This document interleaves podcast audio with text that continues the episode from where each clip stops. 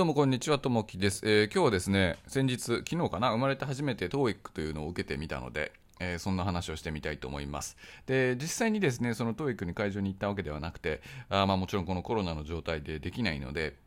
えーその代わりにじゃないんですけど、TOEIC の方がですね、あの無料で自宅で受けられるオンライン模擬試験みたいなことをやっていただ、えーやってくれてるので、えーこれならやってみてもいいかなと思ってやってみました。えー僕はですねここ15年ぐらい仕事で英語英語を使い続けるような仕事,、えー仕事をしていてで最近この1月ぐらいからですかねあのツイッターとブログで英語についての発信を始めたんですけどもまあ何の縁がなかったという感じなんですけどとにかく受けたことなかったんですね。で特に否定してるわけじゃないんですが、まあ、正直面倒くさかったし興味も特にないしでもちろん就職する前には受けようかなと思ったんですけれども、えーその前に就職決まっちゃったんですよねその TOEIC の申し込み締め切りの前に。で就職決まったら別に TOEIC なんかいらんかということで、えー受けずに今まで来てしまったという感じですね。で実際のね受け方とかあのこういうふうにやるんですよみたいなお話はブログの記事に書いてありますので、えーこの概要欄にですね、えーリンク貼っときますのでそこから見ていただければと思います。でまあ、実際に受けてみたあのかあそうかその前にスコアをお伝えした方がいいんですね、えー、と概算スコアという形で出るんですけどもあの正解数から単純に点数になるわけじゃなくてなんかこう全体を統計的に分析して正しい数字にしてるみたいなんですよね。まあ、これはあの適当に答えてもある程度25%は当たってしまうんですよ、4択問題だから。えーその辺をですね、あのちゃんとこう、その辺の影響をできるだけ少なくするようなためにですね、統計処理をしているんだろうなとは思うんですが、なので今回は何点から何点までという感じで点数が出てくることになってますと。えーで、僕はですね、リーディングじゃなくて、リスニングの方が405点から430点、リーディングの方が450点から470点なので、えー総合にすると、えー855点から900点と。まあこれ正直僕はもちろんこうしょぼい英語だと本当に思っているし、実際しょぼいので、あれ意外と高えなっていう感じのが正直なところです。でまあこれなんでなんだろうなっていうことを、まあ、やりながら考えたところもあったので、まあ、それをこのポッドキャストでお伝えしてですね、まあ、詳しいところはブログの記事見ていただければなと思います。で僕はですねその単語帳を使ったこともないし大学受験はしてないし英語学校に行ったわけでも TOEIC 対策をしたこともないんですよ、えーまあ、もちろんワーホリに行ったりね仕事で英語を使ったりだからこう実践の場で覚えてきた英語という感じなんですよね。だからこう語彙力も少ないしあの文法もすごく間違ってることがすごく多いんですよね。まあだからこうしょぼいんです。しょぼい英語なんですという話をしてるんですけども。で今回、まあそれなりに高い点が出た理由はですね、まあ、まずあのアウトプット型の試験じゃないので、僕の文法が間違ってるところがマイナスファクターにならないですよね。その聞いたものから判断するだけなので、まあ、そういう意味では、スピーキングみたいなことをやらされると、結構減点の幅が出てくるんじゃないかなと思うんですが、えーまあ、あとはですね、その、まあ、高得点を取れた理由としてですね、まあ、あと2つ挙げればこう問題の発音がめちゃくちゃ綺麗であるということと、まあ、英語でのビジネス経験が僕にはあったということなのかなと。で、まあ、発音がめちゃくちゃ綺麗というのはですね、あのーまあ、しょうがないっちゃしょうがないんですけど、もうあれ、プロのナレーターさんが読んでるわけですよね、あの問題文を。で、2人で話してるシーンもありますが、2人のこう声が被る瞬間がないんですよ。えー要するに2人、2、3人で喋ってるような感じになってますが、常に1人が喋ってるわけなので、すごく聞き取りやすいんですよね。で実際英語、まあ、英語圏でも英語圏じゃない国でも日本で外国人の方と話しててもですねあんな綺麗な英語を話す人っていうのは本当ごく稀にしかいないのであの正直普段の仕事でですねまあ鉛の強いとか聞き取りづらい英語をしょっちゅう聞いていたのでもう初めて聞いてちょっとびっくりしましたけどあこんなに聞きやすい英語でやってんだみたいなあのまあ、ちょっと僕、リスニングの方が点が低かったのはですね、こう、ポンポンポンと答えて、その途中、まだ読み上げてるわけですよね。こう、問題1を、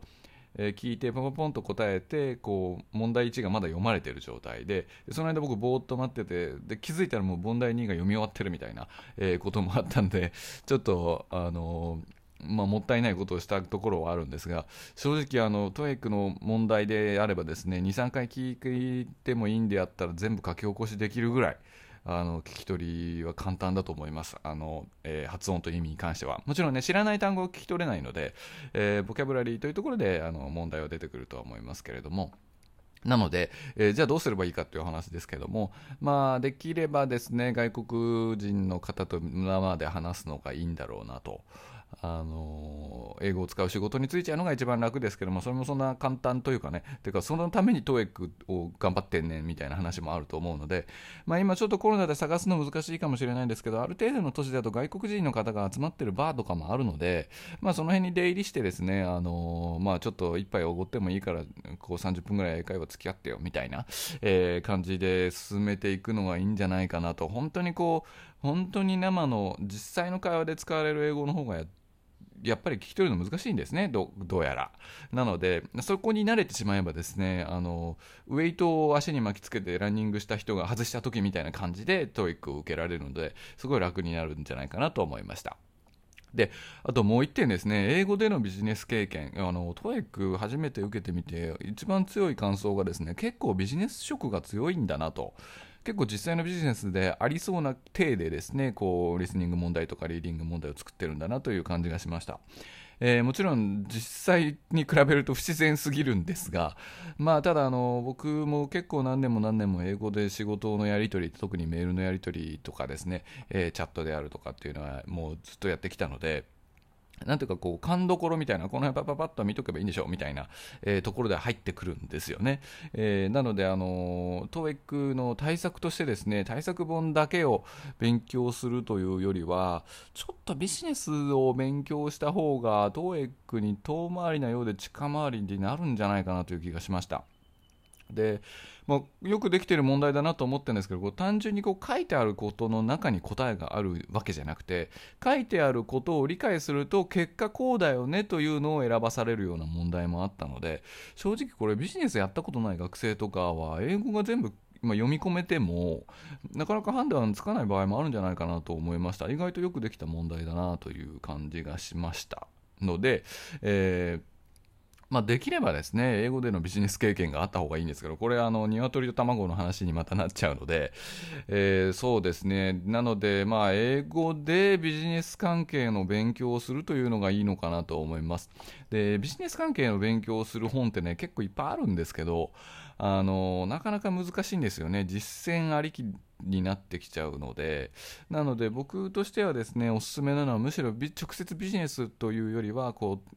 えー、論理的な思考ができるようになるとか、えー、いうことの方がいいのかなと思いました。で、あの、おすすめしてる本をですね、ブログの方に、えー、書いておいたので、ぜひ見ていただければと思うんですけれども、まあ、2冊ですね、とりあえず、えー、 Freakonomics と、 Freakonomics っていうのはやばい経済学っていう名前で結構10年以上前に流行った本ですね。で、もう一冊はファクトフルネスですね。ここ2、3年で流行った本なのかな。あの、要はこう統計学的なアプローチ、統計学的なアプローチっていうのは論理的思考にすごく似ていてとか、ある種ベースになってくるんですけどこう統計学的に論理的に考えるとこうだよねという話を、えー、うまく使ってですねそれもすごい面白おかしく書いてくれてる本なので、えー、この2冊はね実におすすめなのでできれば英語で読んでいただくとか、えー、オーディオブックえー、オーディオブックですね、その音読してくれてる、本を音読してくれるコンテンツだと、今、あの、オーディブルからですね、えー、無料体験で1冊もらえたりするので、ぜひぜひね、ブログの、ブログのリンクから、えー、無料体験で1冊もらって聞いてみてもらったらいいのかなと。えー、思います。で、まあ、そんなポッドキャストはこの辺なんですけれども、最後にですね、この構造的なことをですね、論理的に考えていく練習みたいなことを僕がですね、この TOEIC を受けながら感じたことがあったので、えー、まあ、練習がてらですね、ご紹介して終わりたいと思うんですが、えー、今回のね、TOEIC の模擬試験について、え僕の点数が855点から900点、だまあ、それは採点しないとわからないことだったんですが、正直やってて意外とこれ取れそうだなと思ったんですよね。で、そこで僕が、え抱いた疑念はですね、これ本番より点数出やすくなってんじゃないかなと。えー、なんでこんなことを考えるかというとですね、あの、要するに、TOEIC にとって何が得かということを考えるのがこう大事なんですよね。これは構造を考えるということであるし、えー、構造を考えるときには論理的に考えていかなきゃいけないんですよね。えー、TOEIC はみんなが大変で悲しんでるからもしやってくれてるんだよっていうんでは、ちょっとあのまあ、それはそういう側面もあるとは思うんですが、論理的な考え方とはなかなか言えないので、えそういうところを考えて、えこうそういうところの考えから出てきた疑念として、その、これ結構簡単になってんじゃないかなとか点数高めに出るように調整してあるんじゃないかなという疑念が出たわけですなんでかというとまあトエクとしてはですね当然利益を出さなきゃいけないのでえー、どうしたら利益が出るかということですね。で、今回無料試験の、模擬試験の映像がですね、YouTube から出てたので、まあ、YouTube の広告収入もそれなりに入ると思うんですけど、それは多分ね、本業に比べるとすごい小さい金額だと思うんです。えー、で、より大きい収益というかですね、こう、 bigger fish to fry という英語がありますが、えー、本来狙いに行っているところはもうこのコロナが明けた次の試験もしくはそれ以降の試験に来てくれる、えー、人から入る受験料というのがメインの、えー、収入源なわけですよね。とすればですね、どうすれば次回より多くの人が受けに来てくれるのかなと考えれば、その疑問に対する答えが出るんですけど、えー、簡単な話ですよね。えー、高得点を取らせてあげると。えー、今回、まあ、僕のように初めて受けた人も無料だけに結構いっぱいいると思うんですけど僕なんかの本当にこう正直な感想で言うとあ意外と高い点取れるんじゃんと思うわけですよね。で僕はあまり受けに行こうとは思わないんですが、まあ、多分その中で多くの人は、まあ、多くというか何割かの人はこんな得点が取れるんだったら本当のやつも受けに行って、えー、就職に使おうとか、えー、TOEIC のスコアをもらおうということになると思うんですよ。なので、えー TOEIC 側のインセンティブといいますがこう TOEIC 側が得するインセンティブになっていくのは僕らに高得点を取らせてあげるということが、えー、考えられる。これ考えられるというところがポイントなんですね、えー、これはそのもちろん真実かどうかは別ですし中の人に聞いてみないとわからないことですが、まあ、いわゆる構造的に考えてビジネス的に論理的に考えると、まあ、十分あり得る仮説でしょうということは言えると思います。でこんな感じの、ね、考え方を普段からしていて例えばラーメン食べに行ったらこのラーメン屋さんの売り上げっていくらぐらいで利益どれぐらい残るのかなとか、えー、そういうのを考えるのが癖になっている自営業の人とか経営者の人ってすごく多いとは思うんですが、えー、そんなことをですねこう英語を通して考えていくとこう英語力だけじゃなくてですねこう TOEIC の点を上げていくっていう、えー、ヒントになっていくんじゃないかなとは思います。えー、じゃあですね今日のポッドキャストはこんな感じで結構今回はですねブログの記事と違うような話もしたので、えー、ぜひぜひですね、えー、ブログの記事とあとツイッターのフォローなどなどしていただけると嬉しいです、えー、ありがとうございました。